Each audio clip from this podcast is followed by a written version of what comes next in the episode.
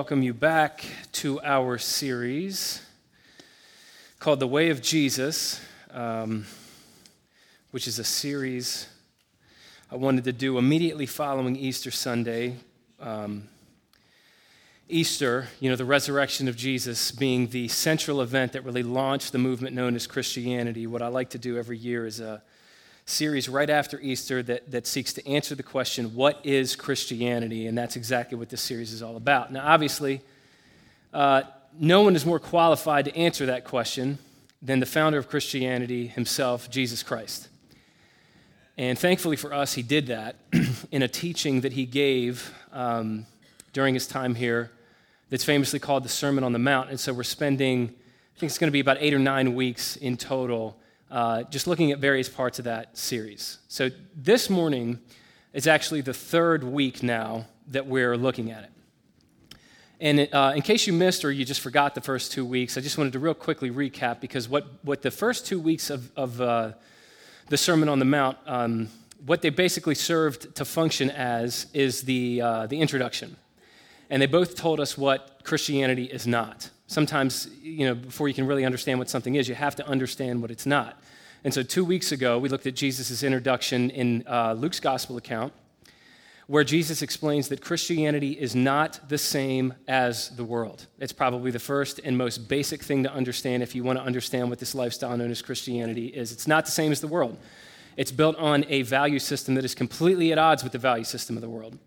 Last week, however, we looked at how Jesus explained that Christianity is also not the same as religion. It might, on the surface, a religious person and a Christian might occasionally look similar in the sense that they do a lot of the same things, but underneath the surface, they could not be any further apart. So uh, we talked about that Christianity is not uh, the same as the world, it's not the same as religion, but today we're, we're kind of entering a new part of this series that we're going to be in uh, basically until we conclude. Because from here on out, uh, we're getting real topical. The Sermon on the Mount is an incredibly topical sermon, and we're going to look at what Jesus has to say about all these particular areas of life that we're all dealing with. And today, we're going to hit the ground running by talking about the sexual ethic of Jesus. I thought that's what you'd say. I'm in Matthew chapter 5, verses 27 through 30. You have heard that it was said, Do not commit adultery, but I tell you, everyone who looks at a woman to lust for her has already committed adultery with her in his heart. If your right eye causes you to sin, gouge it out and throw it away. For it is better that you lose one of the parts of your body than for your whole body to be thrown into hell. And if your right hand causes you to sin, cut it off and throw it away.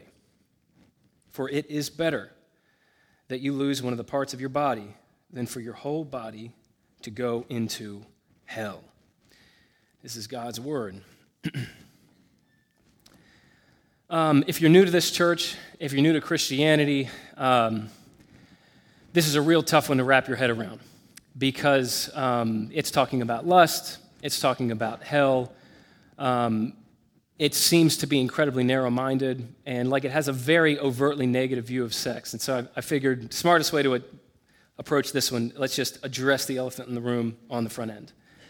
Uh, on the surface, one of the most unattractive aspects of Christianity um, is its view of sex. I suspect that for a great number of people in our culture, a culture that is just absolutely obsessed with sexual expression. I suspect that for a lot of people, Christianity's view of sex is what causes them to dismiss the belief system in its entirety. It's just one of those sort of, let me stop you right there. There's no way that a modern person can actually believe that, and, and they don't even bother investigating the rest of it. And even for Christians, I know that, that for, I think it's safe to say for most of the people that listen to this teaching, you, if Jesus says it, that's good enough for you, and you believe it. But even with that, you know, I think if we're honest, uh, every Christian kind of quietly hates, you know, the, the, the dreaded moment when somebody asks you, so what do you, you, you actually believe that kind of stuff about, you know, sex outside of marriage and all that kind of stuff? It's just a very, especially the way that our culture is, is becoming and is already so secular. It's just, it's one of those moments where Christianity is increasingly at odds with the culture around us. All that being said, if, if you are willing to look beneath the surface of Christianity, which that's what this whole teaching is going to be about, if you're willing to get beneath the surface, to get beneath the immediate offense and the shock value of what Jesus says here, I think you'll find that not only does the Christian understanding of human sexuality, not only does it make sense, but it, it's, it's just far better in every way than all the alternatives. And it's, it's an ethic and it's a, it's a standard that would create a society that would be better for everybody. And if you give me about 30 minutes, I'm going to try to prove it to you. So, based on what Jesus says here, um, is really just three kind of moves to this teaching that I want to walk you through. First off, I want to talk about what lust is not, which may surprise you. Secondly, I want to talk about what lust actually is. And then thirdly, um, we're going to talk about how it's healed, uh, how, how its power can be broken over us. So, first off, let's talk about what lust is not. This is going to be our first main idea today. Number one, lust is not the same as sexual desire. That's what the 9 a.m. said as well. It's amazing. Uh, in this passage, Jesus is not saying that sexual desire is wrong because the Bible does not teach that. In fact, uh, when you survey what the Bible has to say about sexuality, the Bible talks about it in such an overwhelmingly positive light that it will probably make you feel uncomfortable. And rather than just saying that, let me prove it and make you feel uncomfortable. I want to read two passages from the Old Testament book that has made many a high schooler giggle, known as the Song of Solomon. I am going somewhere with this, so just stay with me. Uh, Song of Solomon is a book. It's basically it's an entire book in the Bible that's dedicated to celebrating sexual love between a husband and wife. So I'm going to read first a, um, a little snippet of the husband speaking to his wife, and then the wife uh, speaking to her husband. So in Song of Solomon, chapter 7, verses 7 and 8, you have the husband looking at his wife. Uh, by the way, they're both naked. And this is, thank you for that. and it says, Your stature, class, please. Your stature is like a palm tree, your breasts are clusters of fruit. I said, I will climb the palm tree and take hold of its fruit. You don't need to be a Hebrew scholar to get where that's going, okay? Two chapters before that, in chapter 5, we have now the wife speaking to her husband. And in verses 11 through 16, I'll kind of skim through them. It says, His hair is wavy and black as a raven. His lips are lilies dripping with flowing myrrh. His body is an ivory panel covered with sapphires. His mouth is sweetness. He is absolutely desirable. An Old Testament professor commenting on this passage um, referred to it as, and he's absolutely right, what you have here, this is, quote, barefaced rejoicing in sexual joy. Let me pause for just a moment here. Uh, in case you can't tell by my body language or tone of voice or whatever vibes I'm emitting this morning, I am not comfortable doing this. Um, and I'm going to go out on a limb and say, you are probably not comfortable watching me do this. So that raises the question what are you doing it for, Pastor Ryan? Here's the answer. Here's the answer. There are two really common um, misconceptions about sex in our culture that are rampant, and they have led to just an absolutely untold amount of dysfunction, disillusionment, and, and turmoil in people's lives. And uh, I think it's safe to say, and I'd ask yourself to just search yourself as we walk through this, because I'm going to return to it more than once today. I think it's safe to say that everybody who listens to this teaching has been probably more influenced than you even realize by one of these misconceptions about sex. One of them, on one end of the spectrum, is what you, you can call the prudish view of sex, the other is the pagan view. Let me walk through that real quick. The, the prudish view of sex basically sees sex as kind of fundamentally dirty. Maybe it's a necessary evil in order to continue the survival of the human race, but it's kind of gross, it's kind of taboo. This kind of mindset is really common in people who were raised in extremely religious, conservative, strict, more fundamentalist homes where the overall messaging, whether it was said or it was communicated in nonverbal ways, is that sex is basically this kind of dirty, shameful thing. But then the moment you get married, it's the greatest thing in the world. What a lot of people have experienced, and I'm sure a lot of people listening to me right now have personally experienced, is that when you are conditioned your entire life to view sex in this explicitly negative way, that's a very difficult mindset to simply flip a switch and turn off the moment that you meet somebody in an altar and say, I do. And what it leads to is all kinds of intimacy issues inside the marriage relationship, which oftentimes can only begin to be dealt with and healed from through you know, working that out with a counselor or therapist. That's the prudish view. The pagan view, on the other side uh, of the spectrum, I don't think this one needs a ton of explanation, it doesn't see sex as fundamentally dirty or shameful, it sees it just fundamentally as an appetite. And that's all it is. It's just an appetite. And like every other appetite, when you feel a desire for it, you seek to fulfill it. This is the probably the, I, I think it's safe to say that this mindset is becoming more and more common the more that we become secular as a society. And what's really fascinating, Solomon said in the book of Ecclesiastes that there's nothing new under the sun.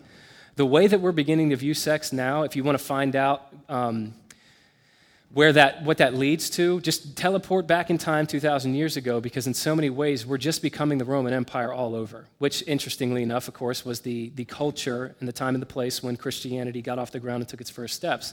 In the Roman Empire, uh, Romans simply view this was classic Greco Roman culture. It just viewed sex, it's not a big deal. It's just an appetite. It's just like food, water, sleep. You feel a desire for it, you seek to fulfill it in any way you see fit. And so uh, I say that to say, to kind of bottom line this the, pr- the prudish view says sex is bad, so kill your passions. The pagan view says sex is just an appetite, so follow your passions, who cares? What the Bible says, and more specifically, what Jesus himself says, uh, explicitly here but elsewhere, is that both of those views of sex are wrong for the same fundamental reason. They both have actually and ironically too low a view of sex. Let me say that one more time. The prudish and pagan view of sex are both wrong in that they have too low a view of sex. The prudish view fails to recognize its goodness, the pagan view fails to recognize its power. Now, I've said all this to say, uh, in this passage, Jesus is not saying, don't look at another person with sexual desire. That's not what he's saying, because the Bible doesn't teach that. The Bible speaks extremely positively about sexual desire. It teaches, among other things, that God invented it and gave it to us as a gift. In Genesis chapter 2, one of the first scenes that we have is of naked Adam singing a love song over naked Eve.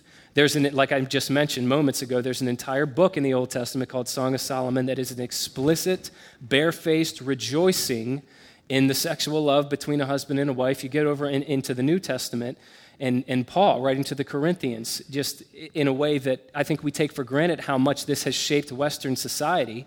Paul wrote to married couples and said, Wives, your, hus- your, your body does not belong to you, it belongs to your husband. And husbands, your body does not belong to you, it belongs to your wife. We take for granted exactly how radical that is, because again, in the Roman Empire, it was thought that the wife was the, the legal property of the husband. But in Roman society, you only viewed your wife as basically the person that was necessary for helping you continue your family, predominantly through hopefully giving you sons. It was expected in Roman society that the man would look for sexual satisfaction outside of the home, and that was just what it was. If a woman did that, she was completely ostracized, but for a man, it was totally excused. Completely over against that, Paul wrote to husbands and said, you do, Your body does not belong to you when you enter into the marriage covenant, it belongs then to your wife. And he tells husbands and wives if you decide to separate and take a break from physical intimacy for a time for the sake of prayer and fasting, go for it, but don't let that period of time last too long before you come back together. All right? Uh, my point is if you, if you want to believe that the Bible speaks negatively of sexual desire, there are, there are plenty of verses, plenty of stories, and entire books that you need to completely surgically remove from the Bible in order to arrive at that conclusion. So the Bible doesn't say, kill your passions because sex is dirty. It also does not say, follow your passions because sex is just an appetite. What the Bible does say, and this is Jesus' whole point here, is channel your passions because sex is unbelievably powerful and it is to be respected as such. So if sex is not, eh, eh, pardon me, if lust is not just sexual desire, then what exactly is it? If that's what, it not, what it's not, what according to Jesus is it? I'm going to answer that question two ways, and then we'll conclude by talking about how we can be free of it. So, first off, here, here's what lust is. The first answer to that question is our next idea Lust is an impersonal desire. The overall idea here lust is an impersonal desire that objectifies another human being without a, a total commitment of your whole person to that person. In, in verses 27 and 28, Jesus says, You've heard that it was said, Don't commit adultery, but I tell you, everyone who looks at a woman to lust for her has already committed adultery with her in his heart. All right, when Jesus says here, You've heard it said, don't commit adultery. He's, of course, thinking of religious people who have heard and lived by the Ten Commandments all their lives. He's saying, You've heard that if you're married and you don't cheat on your wife, then you have obeyed the sexual ethic. However, I'm going to give you a far more comprehensive understanding than that. And, and Jesus chases this by saying, uh, I tell you, any man who looks at a woman. Now, let me just pause and, and be really clear here. I want you to notice what Jesus does not say. Jesus does not say, any man who looks at another woman. He also does not say, any man who looks at another wife. The reason I want to point this out is because, for whatever reason, a lot of people in our culture have this idea that as long as you do not cheat on your spouse or you don't help somebody else cheat on their spouse, then you're in the clear. That simply does not meet Jesus' standard here. What Jesus is saying here is that if you want sex with someone with, to whom you are not married, someone that you have not committed your entire self to, that, by Jesus' definition, is lust. Now, let, let me ask a, a, question that maybe a couple of generations ago I wouldn't even feel the pressure to answer, but I, I feel like I'm doing you a disservice if I don't answer it now. Why does this matter? What I'm asking is, why does it matter to God? Uh, about three years ago, I was listening to a, a, um, a teaching on the Christian view of sexuality. And uh, I don't even remember the content of the teaching. All I remember it was, the, it was the title. It had a really grabby title to it. And the title of the message was, Why Does God Care Who I Sleep With? That's a valid question. And it's one that, um, in my experience, just meeting with people, you know, one on one over the last decade of ministry, it's a question that people are increasingly wondering about, both uh, in and outside the church. And so, it's, uh, uh, to me, if we want to communicate in a way that's helpful to people, uh, we have to address it. We have to wrestle with it. So, so the question is why does this matter to God? Why is this a part of the Sermon on the Mount? Why is this something that God saw fit to speak to, knowing how challenging it would be for so many cultures? And here's the overall answer to that, and then, then I'll, I'll walk through this. the reason this matters to God is because according to the Bible, sex is an integrative act that involves the whole person. Not just the physical part of who you are, but all the immaterial parts of who you are that the Bible refers to as your soul. Let me say it again. The reason this matters to God is because sex is an integrative act that involves the whole person. And as designed by God, what sex fundamentally is, it's one human being's way of saying to another human being, I belong completely and exclusively to you. Any expression of sexuality outside of that context will lead to what it is it's inviting disintegration into your soul, because according to Jesus, it's a viola- it, it is a violation of your design. Now, if you think through this understanding of sex, I don't know if you've ever heard that before, but if you think through this understanding of sex, this is, is why both the prudish and the pagan view of sex is wrong because they're both attempting, this is going to sound strange, but I'll walk through it again, so follow me. What the, what the pagan and prudish views of sex are both trying to do is separate the soul from the body, and you can't do that. By God's design, you can't do that. What I mean by that, Uh, the, the prudish viewpoint says, let's just have a platonic relationship. Let's not get sex involved at all because the spirit is good, but the body and its desires are, are base and they're dirty and they're kind of shameful and wrong. What that is, it's, a, it's an attempt to split up the body and the soul. The pagan view of sex, however, uh, basically says, um, I'd like to have sex with you, I just don't want to get married to you. Now, what, what you're really saying there, what, what that mindset is really fundamentally about, is it's, it's saying, I want to be physically one with you, but I still want to maintain control of my life. So I want to be naked and vulnerable with you physically, but I don't want to be naked and vulnerable with you emotionally and psychologically and mentally and financially and personally and holistically. It, it's a mindset that says, I'll give myself to you physically, but only physically. I, I withhold every other part of who I am. And what that is, again, it's simply an attempt to split the body and the soul. Not only uh, do we have, according to the Bible, um, this idea that that's, that's incredibly destructive to human beings, but even modern, modern neurological research has backed that up. I remember I was assigned a book when I was um, completing my degree at Moody called Hooked that looked at this idea. And the authors, Joe McIlhaney and Freda Bush, um, put it this way They said another critical finding of the neuroscience research is that sex cannot be dismissed as an activity with little or no impact on the person as a whole. We know sex involves the entire individual, the whole person. Perhaps the most damaging philosophy about sex in recent years has been the attempt to separate sex from the whole person. Neuroscientific evidence has revealed this approach to be not only false, but also dangerous.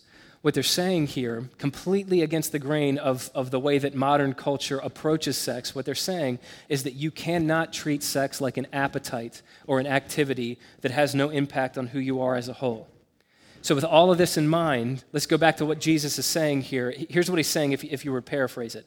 He's saying, if you're not married and you look to another person and you say, I, I want to have sex with you, but I don't want to commit myself to you in marriage, what you're saying is, I want you to give yourself to me physically, but I'm unwilling to entrust all of who I am to you.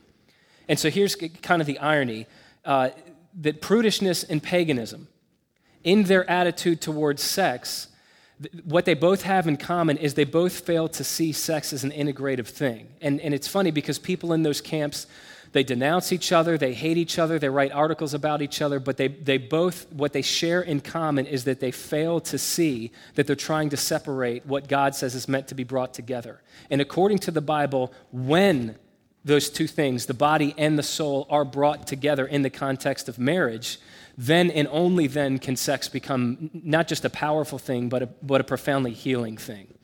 I want to share another quote with you. This is from a Canadian psychiatrist named John White, who said, Immediate erotic thrill is the most superficial benefit of the sex act. The bodily exposure that arouses and accompanies sex can be profoundly symbolic and powerfully healing. It is healing if it's the concrete sign of what is happening in the whole relationship. So it only makes sense that sexual relations be confined to marriage. For mutual disclosure and tender acceptance is not the activity of a moment, but the delicate fabric of a lifetime's weaving. What he's saying there is that if sex is the embodiment of the vulnerability and the commitment that the rest of your relationship is marked by, then and only then, it can be a profoundly healing experience because uh, like I said moments ago, sex by God's design was given to people as one human being's way of saying to another human being, I belong completely and exclusively to you. And according to Jesus, any expression of sexuality outside of that context is destructive and damaging to a human soul. So, first off, sex is, uh, lust is rather, according to Jesus, it's an impersonal desire, but secondly, and this will be the last uh, big idea I offer you today, uh, lust is also an inordinate desire. Uh, and I want to focus specifically at verse 28 here, where Jesus says, I tell you, everyone who looks at a woman to lust for her. Uh, this was really surprising to me and, and was very expansive in, um, in my understanding of exactly what Jesus is warning about here. And when I'm done walking us through this idea, I think uh, that if we're willing to be honest with ourselves, nobody is beyond what Jesus is talking about here. The, the word that Jesus uses when he talks about lust, uh, it's a word that's found, to my knowledge, it's used over 60 times in the New Testament. And what's really interesting is when you look at all the ways in the places that it shows up, it, the vast majority, like more than 90% of the time, the word does, it, it has absolutely no sexual connotation to it. The Greek word Jesus uses here that tra- that's translated lust, you may have heard me talk about this before. It's the Greek word epithumia, which basically means an, an over desire or an inordinate desire or an idolatrous desire. It means you're taking something that's otherwise good, but you're trying to get from it what you can only get from God. And to me, this understanding of, of lust, of lust, it, it, it helps explain a lot about what we see in our culture. First and foremost, it explains why we write so. I mean, when you look around at the way modern culture, modern secular culture, talks about sex or thinks about sex, if you really start to pay it this week, if you decide to do this, to really listen to, to all the songs that we write about relationships, romantic love, and specifically sex. If you look at the songs we write about that, if you look at the books we write about that, if you look at uh, the movies we write about that, the way that that shows up in advertising and entertainment and social media, you can't say that secular culture is not religious. It's almost, it, it, I think it's appropriate to say that the real religion of modern secular culture is sex. We, we're obsessed with it. You know, if, if you were born into a different culture and you teleported here, I think it would be the first thing that just grabs you. And to me, what Jesus is explaining here is why that is. It explains why we're so driven by it as a culture. It explains why it's almost this unspoken given that, you know, without even saying it out loud, a lot of people go through life with this kind of unconscious assumption that, of course, life can't be worth living unless you're getting it. It's because, like Jesus says here, we're trying to get something out of it that only God can give us. Now, now here's what this means. And when I say that this is, this is kind of, uh, this nails everybody to the wall, here's what, here's what this means this word that Jesus uses here for lust. What it means is that you can be living a, a squeaky clean life on the surface, just like the Pharisees were. Yet, if in your heart, you've, you've, you've kind of told yourself, maybe you've never said this out loud, but if only in your heart you've told yourself, that if someone would just love you, and you could, you know, you, you could have this perfect marriage with this perfect family and these perfect kids, and then you could finally be happy. And then you could finally be whole. And then you'd finally be healed. And then your life would be worth living. And then your, your, your life could really begin. If that mindset, that, that doesn't sound sexual in nature at all, but even if that mindset exists in you, then according to Jesus, you're guilty of lust, and you are exactly as guilty of lust as someone who's living in obvious, overt sexuality, uh, sexual immorality, rather. I say this to say, and maybe this is true of you as well, my whole life I've understood Jesus' words in this little section to be speaking against even sexually fantasizing about another person. And I want to be crystal clear. Jesus certainly is speaking to that. But what, I, what I'm inviting you to consider here is that Jesus is speaking to so much more than that. He's talking about simply looking at another person and asking them to be what only God can be for you. And as painful as this is to admit, and again, I, I just ask yourself, search yourself and see if this isn't true for you. But, but with this understanding of lust, that we're simply looking at another person and asking them to be for us what only God can be for us, I think if we got honest with ourselves, we would have to admit that so many of the issues that we have in our relationships have nothing to do with what other people might be doing or not doing, and everything to do with this desire that exists in us. Right? In, in every marriage ceremony that I officiate, I always make a point to tell couples on their wedding day, I go through Ephesians chapter 5, and I point out that before, in Ephesians chapter 5, before Paul tells husbands and wives what their relationships need to look like with each other, he tells them what their relationships need to look like with Jesus. And the principle there is that the strength of our relationship with Jesus will, will determine the strength of every other relationship we have. And the reason for that is because until we learn to get our needs met in Jesus, we will go through life demanding somebody else meet those needs for us, which another human being simply cannot do. And what I suspect most people do is they go through life hopping from one relationship to the other, always convinced that people aren't treating me right and they're not respecting me and they're not supporting me and they're not understanding me, when what Jesus would say is that that call is actually coming from inside the house. And the reason behind so much of the turmoil we experience in our relationships is because we have been deeply unfair to the people God has placed in our lives because we have asked them to give us something that no human being can. And whether we realize it or not, we are completely dominated by this inordinate desire that Jesus calls lust. Now, like I said, when you, when you understand lust that holistically, I don't know that anybody doesn't struggle with this. And so the question is what can be done about it? And I want to offer you two answers to that question based on Jesus' words here. One is practical, and then one is a principle. and then we'll be done. First off, the practical. The practical advice that Jesus gives us, this is real heavy, real heavy. But the practical advice that Jesus gives us in dealing with lust is found when you simply zoom out from what Jesus is saying here. What Jesus says in this passage is if your eye or your hand is the catalyst through which lust enters into your, your person, your soul, he says, go ahead and just gouge your eye out, cut your hand off, because it's better to lose those body parts than to be thrown into hell. This is one of the most famously jarring statements of Jesus. Uh, certainly jarring for modern people, but I, I just want to point out I think this, if anything, would have been even grabbier to the people who heard this teaching live 2,000 years ago. Because the word, Jesus could have used a number of different words when he says it's better to lose that body part than your whole body to be thrown into hell. There's a number of words Jesus could have used for hell here. He chose the word Gehenna. Maybe you've heard this before.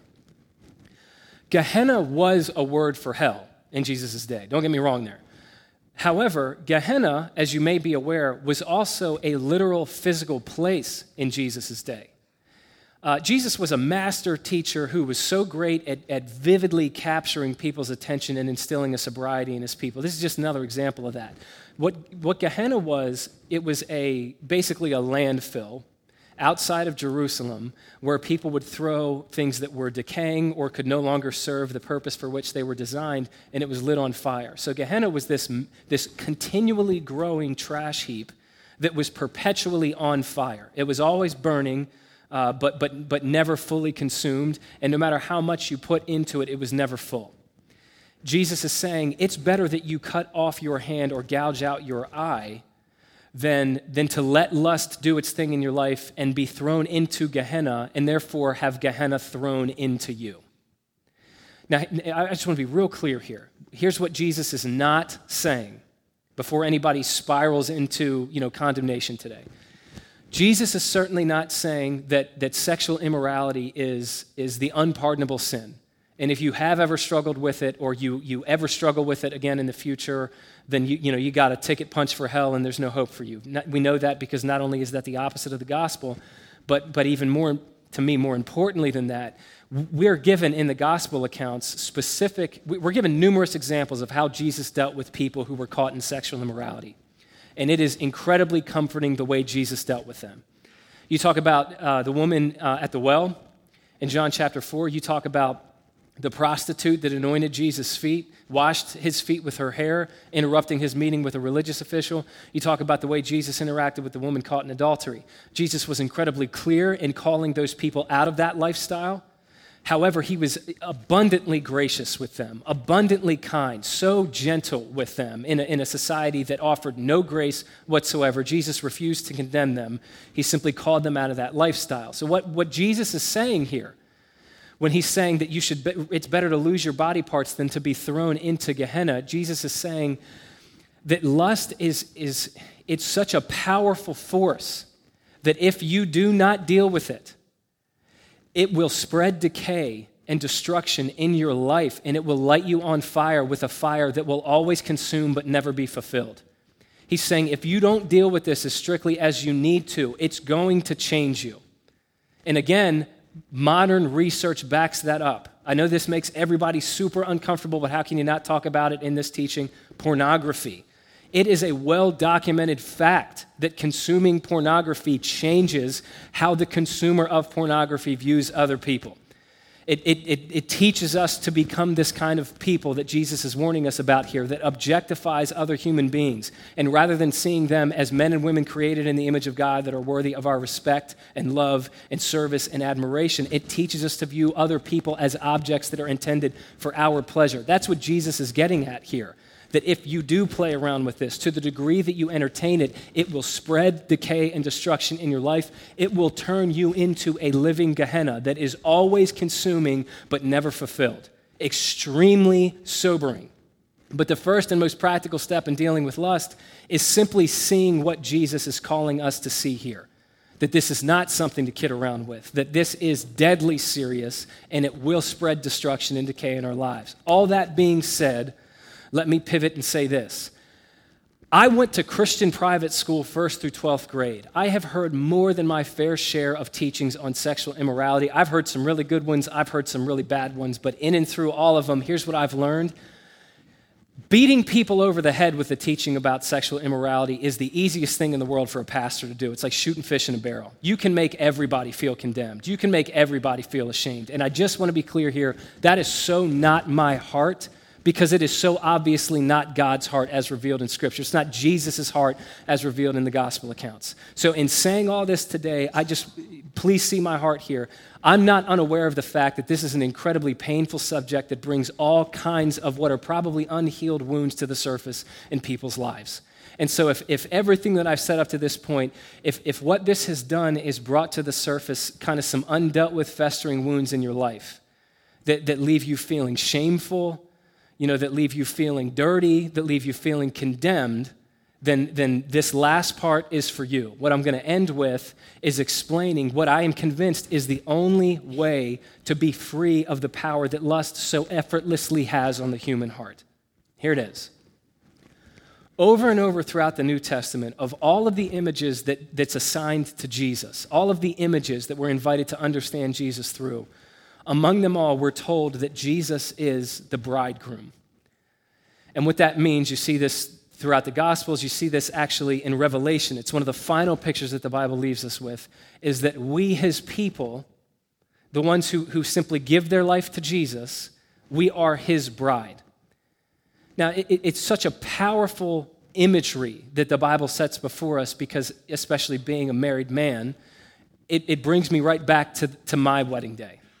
Because when Jesus says he's the bridegroom, he's not just saying that he's like your husband in general, he's saying he's like your husband on the wedding day.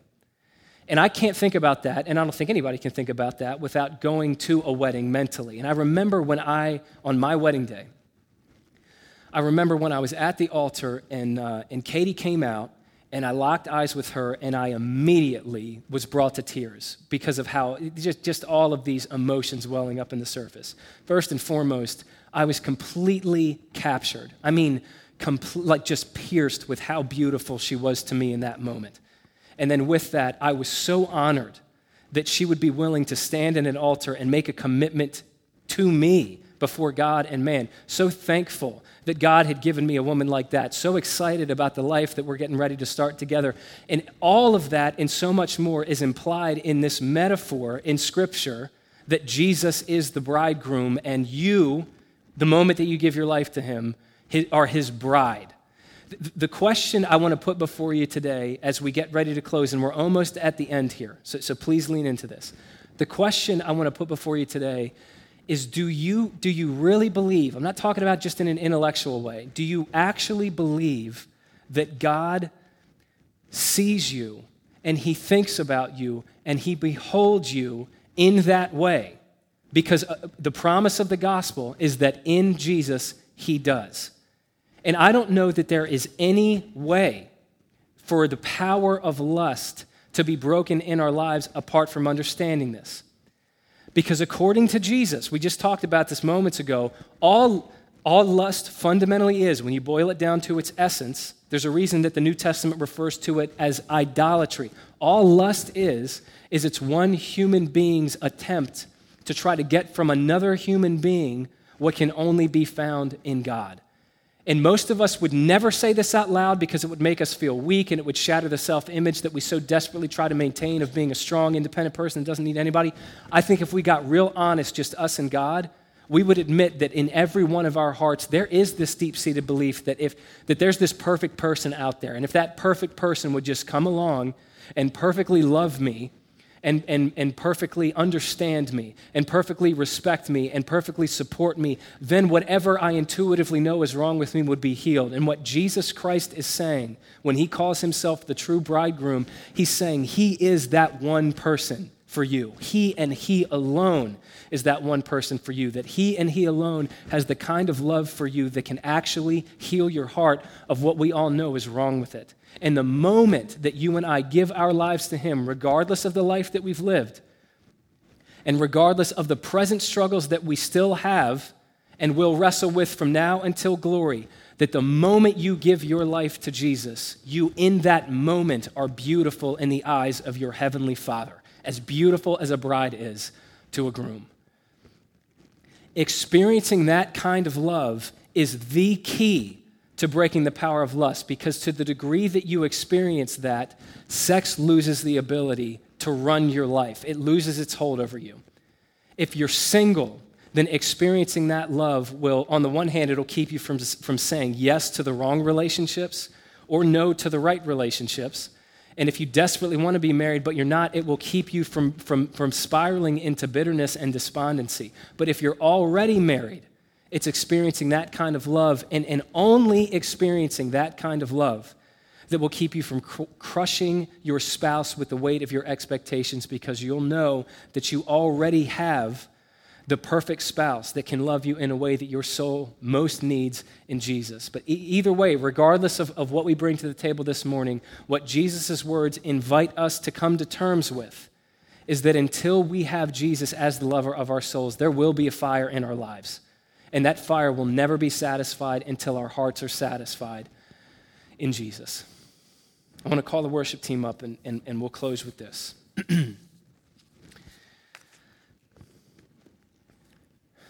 Scripture says, among other things, that, that we are we're created in the image of God, in the image of a God who is himself relational. That means that, that deep in our DNA, we are relational beings. And what that means is that regardless of what you believe, regardless of, of your stance toward God and Christianity and church and the Bible and all of that, I know without knowing you that every single one of us has at least these three things in common. First off, every human heart has a need for somebody to be vulnerable with us. And the gospel says that only Jesus Christ has been perfectly vulnerable with you, willing to be stripped naked and nailed to a cross on your behalf. Secondly, every human heart has a deep need for someone else to commit to us. And again, the gospel says that only Jesus has been perfectly committed to you, to the point that he was willing to lay his life down for you even before you had acknowledged him, even while you were living as his enemy. But thirdly, and, and, and maybe most importantly, every human heart has this deep need to be fully known and fully loved, to have someone from outside of us look into the depths of who we are and find us beautiful. I've heard it said, and I completely agree, that to be loved without being known is superficial, it's meaningless. That's why no, matter how many fans we get, no matter how many followers we get on social media, it doesn't matter how much applause we get from the people around us because we'll just go through life kind of haunted by this idea that if they really knew who I was, they wouldn't think as highly of me as they do. So to be loved without being known, it's meaningless. Conversely, to be known and to not be loved, that is the greatest fear of the human heart. The idea that somebody could see deeply into who you are and reject you as you are, there is nothing more painful for a human being to experience than that. And I say that knowing that some of us have experienced that, maybe in previous relationships or maybe simply in the home that you grew up in. That's the kind of thing that wounds you probably for the entirety of your life here. But I say all this to say that to be fully known and to be fully loved at the same time, that's life changing. There is nothing that will transform a human heart so holistically as that. And that is exactly the kind of love that Jesus has for you. It's love that beholds you, that sees you, that knows you better than you know yourself, and yet loves you all the same and declares you righteous and declares you beautiful the moment that you give your life to Him. There is nothing that will transform us like that. And so, my hope today, in and through this teaching, as painful as some parts of it might be, that you and I would come to know that love and experience that love and build our lives on the firm foundation of that love because it and it alone can heal us like nothing else. That's it. That's all. Let me pray for us. Lord Jesus, this is such a um, it's a volatile subject. It's one that tends to bring to the surface a lot of feelings that maybe we ourselves don't even understand. And it's a, it's a subject that I think is painful because if we got honest, every one of us has gotten it wrong. But my prayer today, this morning, is that your love and your finished work on our behalf, first and foremost, would give us the security to face ourselves, to get real honest about what's actually going on in our lives, uh, honest with what's going on in our souls, honest with how we have entertained the presence of things that you say can't be bargained with and can't be reasoned with and simply need to be driven out. But in that, Jesus, your word reminds us over and over again that we cannot heal ourselves. We can't purify ourselves. We can't fix ourselves. We can't save ourselves. We need you. And so, as we face ourselves, please teach us to face you, the true bridegroom, who sees absolutely everything there is to see about us. All the things that we try to hide from everybody else, all the things that we try to hide from ourselves. You see it all. And you're just waiting for us to come home. You're just waiting for us to repent. You're just waiting for us to come to you on bent knees and open hands, asking you to do what only you can do, which is heal us with your love. So please do it this morning. No condemnation for those who are in Christ Jesus. It's in his name we ask these things. God's people said, Amen.